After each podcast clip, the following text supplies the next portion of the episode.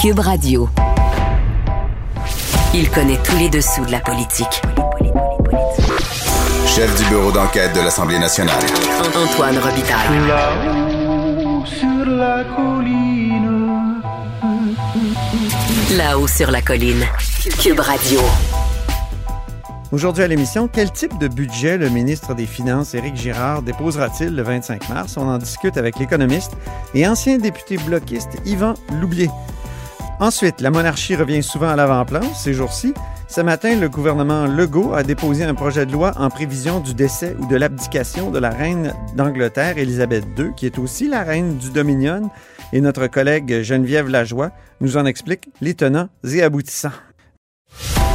Antoine Robitaille. Il décortique les grands discours pour nous faire comprendre les politiques. Là-haut sur la colline. Il y a eu une importante cérémonie hommage aux victimes de la COVID aujourd'hui sur la colline devant l'Assemblée nationale. Bonjour Marc-André Gagnon. Bonjour Antoine. Correspondant parlementaire à l'Assemblée nationale pour le Journal de Québec et le Journal de Montréal. C'est quand même une journée solennelle ici à l'Assemblée nationale. Il y a une cérémonie hommage assez impressionnante. J'y étais avec toi tout à l'heure. Raconte-nous un peu pourquoi d'abord cette cérémonie hommage, puis comment ça s'est passé?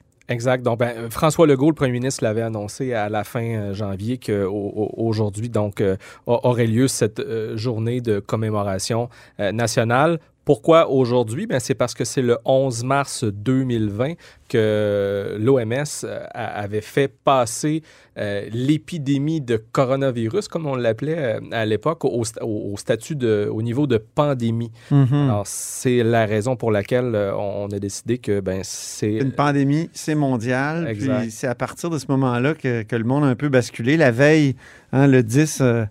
Vous étiez tous au Centre des congrès pour le budget du Québec, sans aucune règle sanitaire. Et le 10, c'était la pandémie mondiale. Oui. Comme c'est la tradition. Et mon Dieu.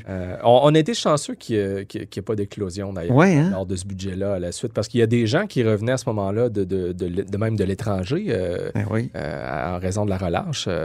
Le monde a changé très vite, puis c'est un peu de ça dont on se rappelait aujourd'hui, sans compter évidemment les 10 000 victimes, plus de 10 000 victimes. Plus de 10 000 victimes. Ici au Québec. Hein. Exact. C'était une cérémonie qui était solennelle. C'est une journée qui est solennelle. D'ailleurs, en chambre, chacun des chefs ont pris le temps de faire une allocution, de rendre hommage à ceux qui sont décédés. Mais aussi à leurs proches qui ont souffert de ces départs, aux gens, au personnel du réseau de santé qui a tenu le réseau à bout de bras et qui en a souffert. Lors de la période des questions au Salon Bleu, François Legault a rappelé un conseil qui l'avait beaucoup inspiré, qu'il avait entendu, ce qui était celui de frapper fort et vite. Donc, il a dit ce matin, c'est ce qu'on a fait, et il a souligné la réaction que les Québécois ont eue. Oui, c'est vrai. Hein? Il a beaucoup souligné ça, même devant le Parlement tantôt. Il a répété cette espèce d'hommage au peuple québécois, sa résilience et la réaction du peuple qui l'a trouvé exceptionnel. Exact. Donc, il y avait devant l'Assemblée nationale beaucoup de nombreux dignitaires, les différents chefs de parti, mais aussi des représentants de toute la société civile, des proches de victimes également. Et donc, François Legault qui soulignait effectivement la réaction des Québécois, il a dit que les Québécois ont été admirables, qu'il va s'en souvenir tout le reste de sa vie, que les Québécois ont tout fait ce qui était possible pour minimiser les dégâts. Et l'essence même de cette cérémonie, François Legault l'a résumé en disant « Aujourd'hui, le Québec se souvient de toutes ces personnes qui sont parti beaucoup trop vite. Mm-hmm. Il y a eu une minute de silence. Les dignitaires, les uns après les autres, aussi au début de la cérémonie, ont déposé une rose blanche devant cette espèce de grande gerbe de fleurs qui avait été installée. Symbole de la résilience, ça, il paraît, cette rose...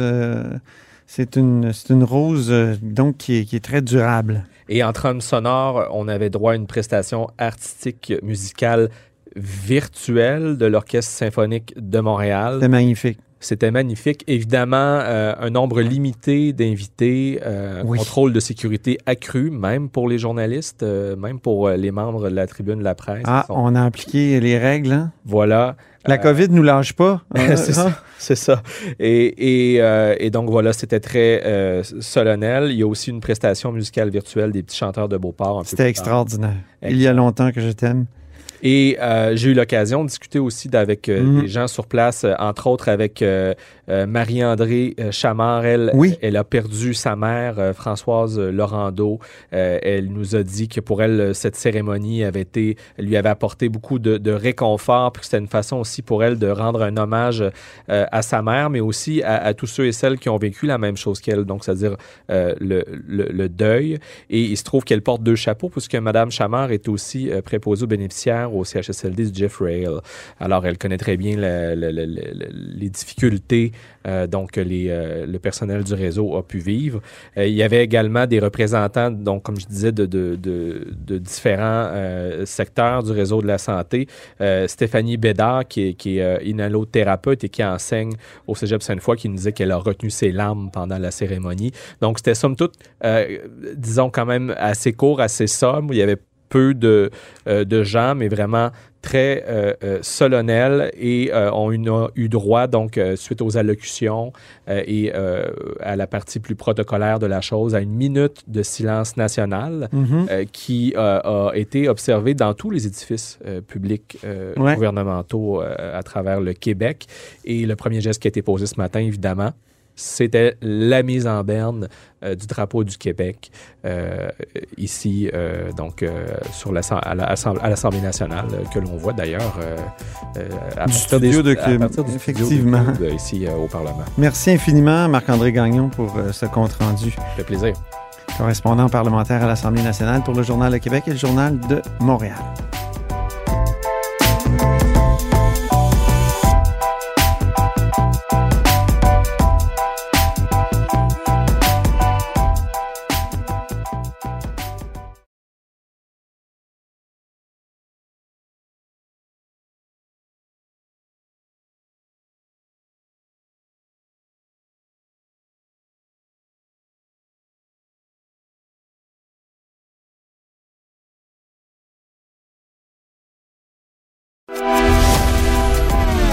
Grand philosophe, poète dans l'âme. La politique pour lui est comme un grand roman d'amour. Vous écoutez Antoine Robitaille, là-haut sur la colline.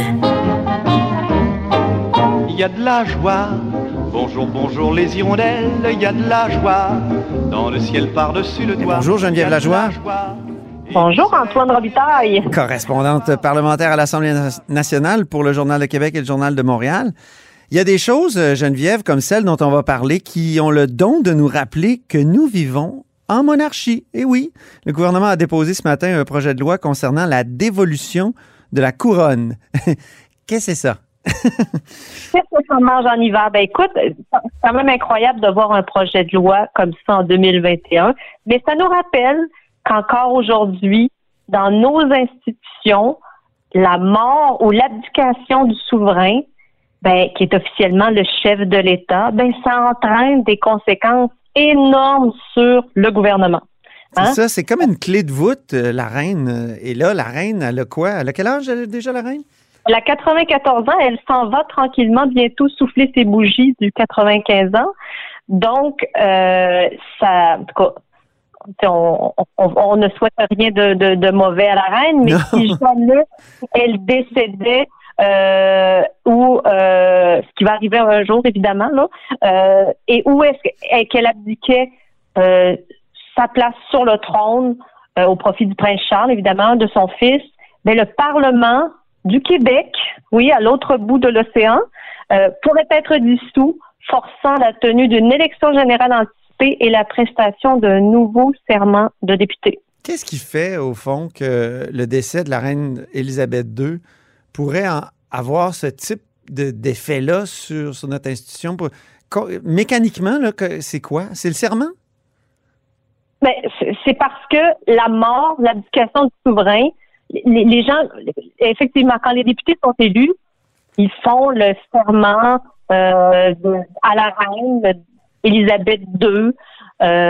Donc, s'il y a un changement à ce niveau-là, soit elle meurt, soit elle abdique pour une autre reine, un autre roi, eh bien là, il faut recommencer le processus. Et dans ce cas-ci, ça veut dire dissoudre l'Assemblée nationale et peut-être éventuellement, là, tout dépendant des constitutionnalistes qui se penchent là-dessus, ça veut dire des élections générales, ça veut dire un nouveau serment des députés. Alors c'est pas rien. C'est sûr que tout ça a commencé en 1982. Ok, je te rappelle qu'après la Révolution tranquille, il y a eu comme un genre de mouvement au Québec où on tentait de se débarrasser de tous les symboles monarchistes ou les références à la reine dans nos lois. Mm-hmm. Et puis le gouvernement de l'époque, le gouvernement de René Lévesque, a ainsi fait disparaître un petit article dans la loi de l'Assemblée nationale, l'article 3 précisément, qui stipulait qu'aucune législature de la province n'est dissoute par le décès du souverain. Mmh. Alors, cette phrase-là qui a disparu en 1982, sur le coup, hein, j'imagine que les personnes ont songé au risque qu'entraînait cette modification-là, mais finalement, ça a des impacts énorme, visiblement, sur le gouvernement. En tout cas, le gouvernement prend ça très au sérieux puisqu'il dépose aujourd'hui, la ministre Sonia LeBel a déposé aujourd'hui un projet de loi 86, qui, justement, vient colmater cette brèche, si on veut, qui a été faite dans la loi sur la loi de l'Assemblée. Je le regardais, le projet de loi, Geneviève, il y a 4 articles. C'est extrêmement simple. Oui, en fait, c'est juste parce qu'on avait supprimé un article qui précisait ça dans la loi sur l'Assemblée nationale et vu qu'on l'a pas remplacé, on l'a juste supprimé. Ben là, il y a comme on sait pas qu'est-ce qui arrive au décès du souverain ou à l'abdication du souverain. Donc, il faut le préciser et c'est tout simplement ce que le gouvernement veut faire. Évidemment, les partis d'opposition, notamment le Parti québécois et Québec solidaire, ont déjà fait savoir que si on décidait d'aller là, de parler de monarchie, ben pourquoi pas s'en débarrasser, c'est le moment. Mais bon, la CAQ a déjà dit au début de l'année, il n'y a pas si longtemps, 2-3 semaines même, je pense, que c'est pas le temps, notamment dans le contexte de la pandémie. Là, il n'est pas question qu'on commence à proposer des choses pour abolir la poste de lieutenant-gouverneur, par exemple, ou s'occuper du serment des députés. Là, c'est pas le moment. Mais bon, j'ai l'impression que les partis d'opposition, eux, c'est ce qu'ils souhaitent. Surtout que c'était dans la plateforme nationaliste de François Legault, là, depuis 2015, l'abolition du poste de lieutenant-gouverneur. Oui, effectivement. Mais plutôt, il n'y a pas si longtemps, la CAQ a voté contre une motion qui demandait justement qu'on abolisse ce poste-là qui coûte des millions de dollars aux Québécois chaque année. Mais la CAQ a voté contre en disant que c'était pas le temps. Le contexte est pas là, et même si c'était engagé à le faire, que c'était dans la plateforme électorale, c'est pas le moment pour en tout cas, c'est pas le moment là en pandémie. Donc un petit projet de loi de 4 articles, mais les oppositions pourraient s'opposer à son adoption rapide en disant non, il faut aller plus loin. Ben, là, pour le moment, les partis d'opposition n'ont pas dit on va s'opposer. Là, pour le moment, ils sont en train de prendre connaissance et aussi d'élaborer leur stratégie, et j'imagine. Mais c'est certain qu'ils vont plaider pour qu'on ajoute des éléments. Évidemment, le gouvernement, lui, voudrait régler ça assez rapidement parce que, puisque la reine a effectivement 94 ans, on ne sait jamais ce qui peut arriver. Hein? Alors, si jamais... ça peut arriver vite, en tout cas. Ben, voilà. Donc, qu'est-ce qui arriverait demain matin, là? Puis, tu sais, le gouvernement aurait pu décider de ne rien faire, hein, de ne pas légiférer. Ouais. Dans ce cas, qu'est-ce qui serait arrivé? Ben, ça ouvrirait la porte à ce que les lois adoptées après la fin du règne d'Élisabeth II fassent l'objet de contestations judiciaires devant les tribunaux. Donc, ça aurait pu se passer comme ça aussi. Tu utilises le mot saugrenu, là? Dans un de tes premiers paragraphes, ça aurait été quand même étonnant que quelqu'un dépose, une requête devant les tribunaux pour dire « Hey, là, la reine est morte ». Donc, c'est quand même étonnant. Oui, mais visiblement, en tout cas, le gouvernement ne voulait pas que ce moment-là arrive, ou en tout cas, ne voulait pas risquer que ça arrive.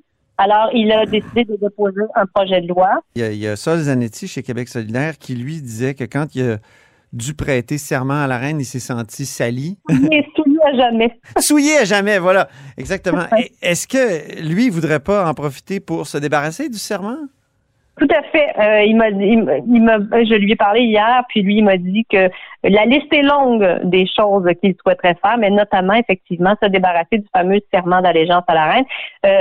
La dernière fois, je crois que, écoutez, peut-être que je me trompe, c'est l'autre élection d'avant, mais je pense que les élus de Québec solidaire avaient tenu à faire ce serment-là qu'ils ne souhaitaient pas faire, à l'abri des caméras, je pense. Oui, c'était en 2018, il avait fait ça à huis clos.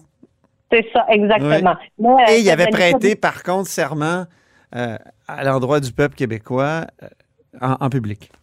Exactement. Mais c'est ce que fait, si je ne m'abuse, le Parti québécois depuis quelques années aussi. Il change un petit peu la formulation du serment. Mais sur le fond, évidemment, M. Zanetti, lui, souhaite, pour ne plus avoir à se souiller à jamais, changer, donc faire disparaître totalement ce serment d'allégeance que doivent prêter les députés après leur élection. Très bien. Ben, merci beaucoup, Geneviève Lajoie. C'est toujours agréable de te parler de monarchie, Antoine. Oui, c'est ça. On est érotisé constitutionnellement quand on parle de monarchie. Merci beaucoup. Exactement. Donc, Geneviève Lajoie, je le rappelle, est correspondante parlementaire à l'Assemblée nationale pour le Journal de Québec et le Journal de Montréal.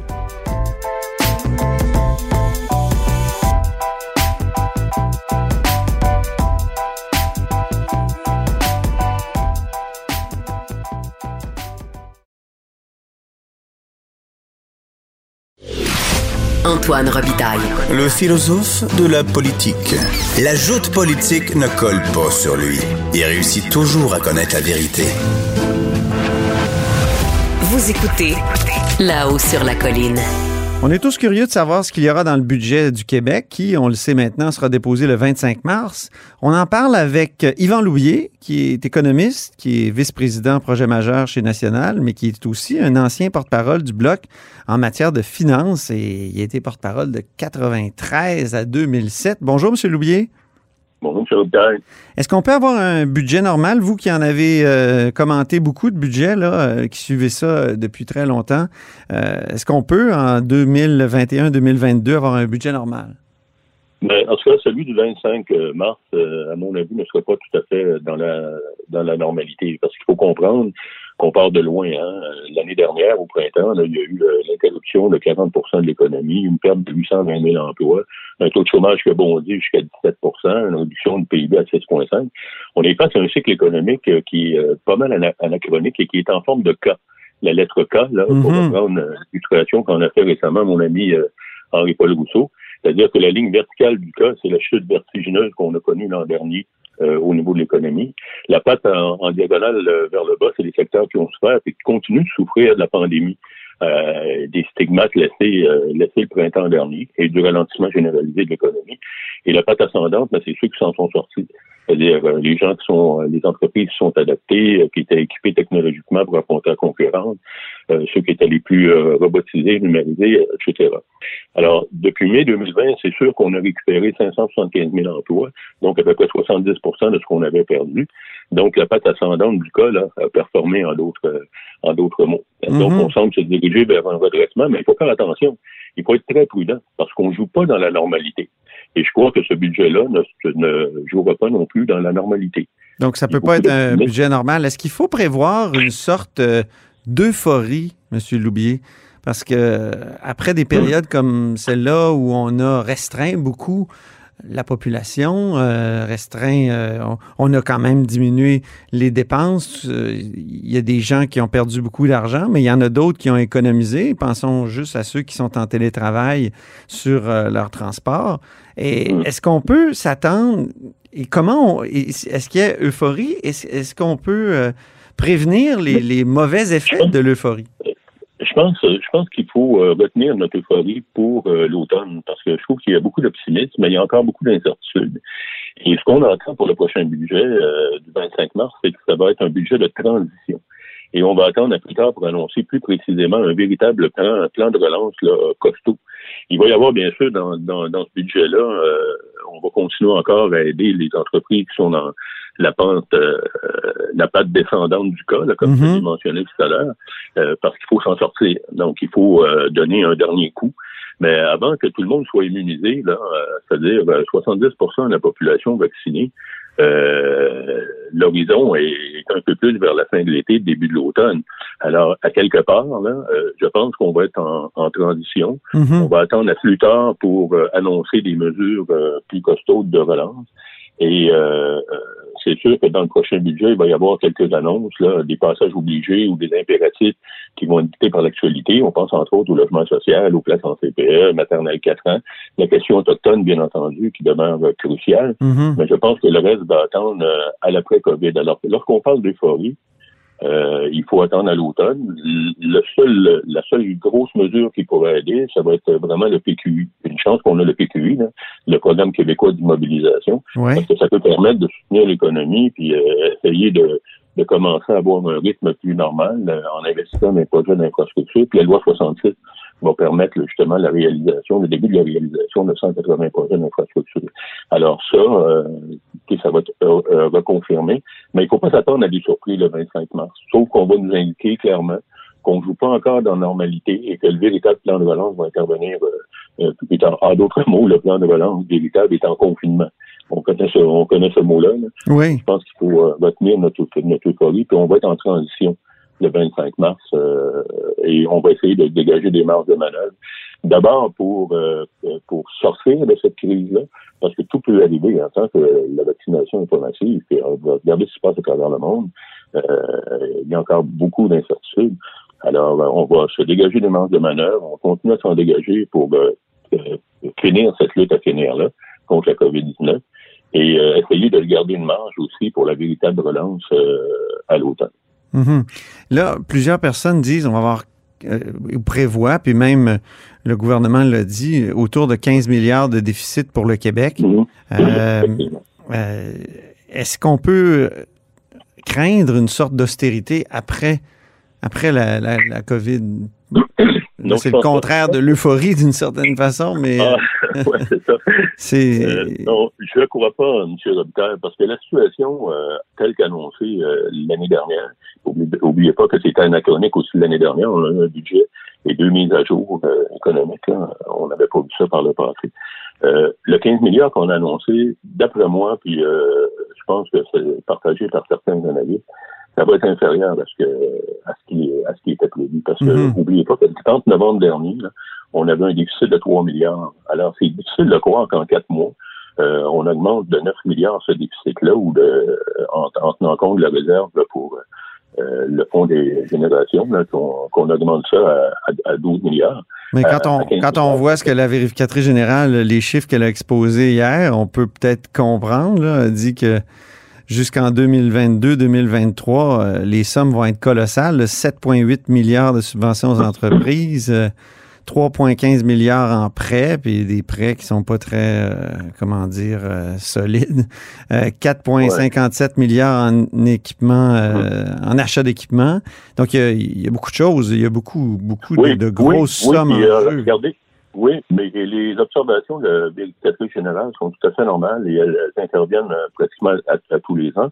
Mais là, on est en situation qui est anormale. On est dans une situation où on a dû réagir rapidement aux événements. On savait pas qu'est-ce qui nous pendait au bout du nez. Regardez le discours en mars 2020 et le discours quelques semaines après, là, en avril ou en mai. On a changé complètement. Puis on a été obligé de réagir du côté du gouvernement de façon très rapide pour s'assurer des approvisionnements, pour faire face à la pandémie. En tout cas, ça sera une chose à aller par la suite. Mm-hmm. Moi, ce que je trouve à l'heure actuelle, si on se fie aux prévisions de novembre dernier, c'est que c'est déjà une bonne nouvelle qu'on n'atteigne pas les 15 milliards et que le déficit là, soit moins que prévu.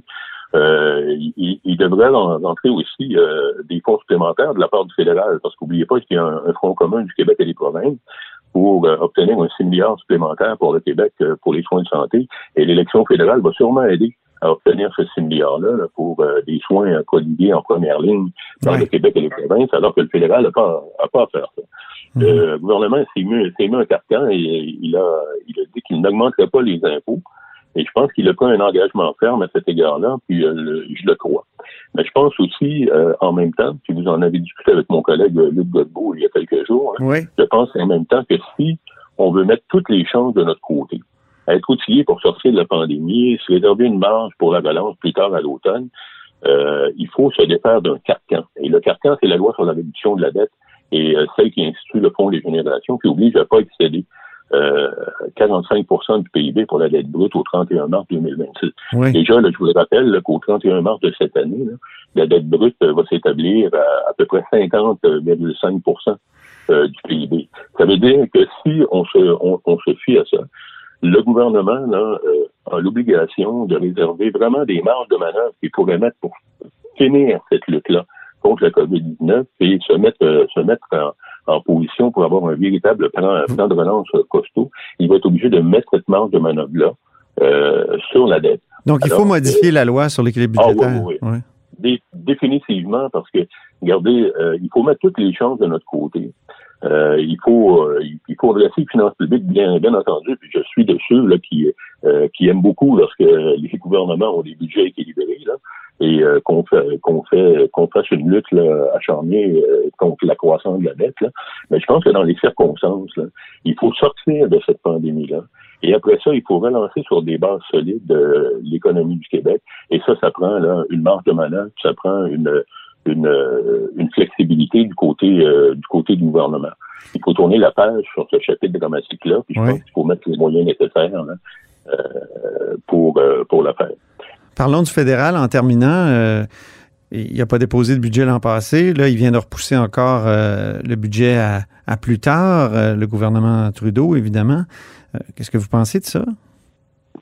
Écoutez, est-il nécessaire de faire un budget compte tenu de la donne qui change constamment ou est-ce que ça serait regardez, pas un... C'est un exercice démocratique. Hein. Écoutez, à tous les ans, le gouvernement doit rendre des comptes à la population. Là. À l'heure actuelle, on ne sait plus trop quel est l'état des finances publiques, quelles vont être les orientations du gouvernement. Il n'y a pas de plan pour redresser les finances publiques.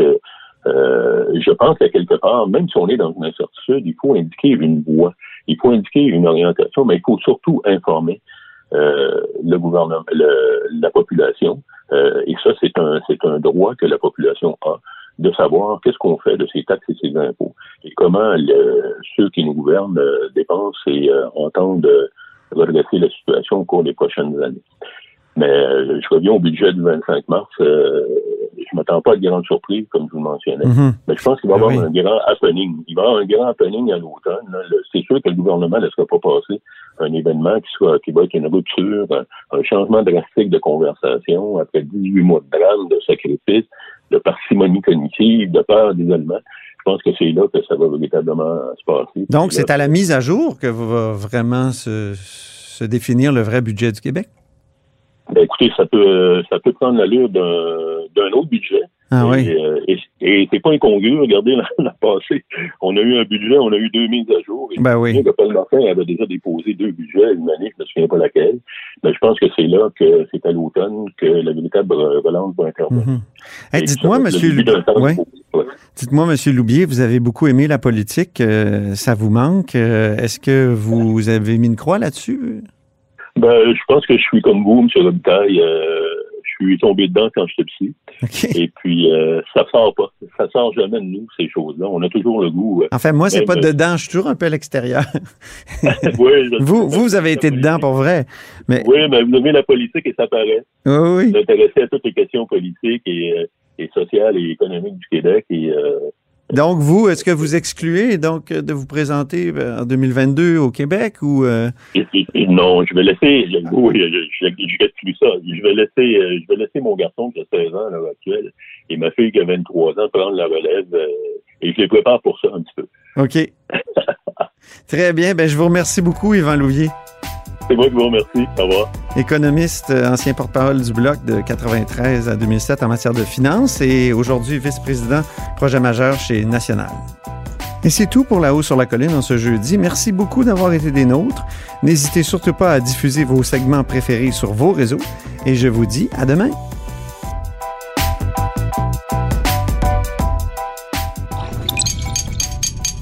Cube Radio.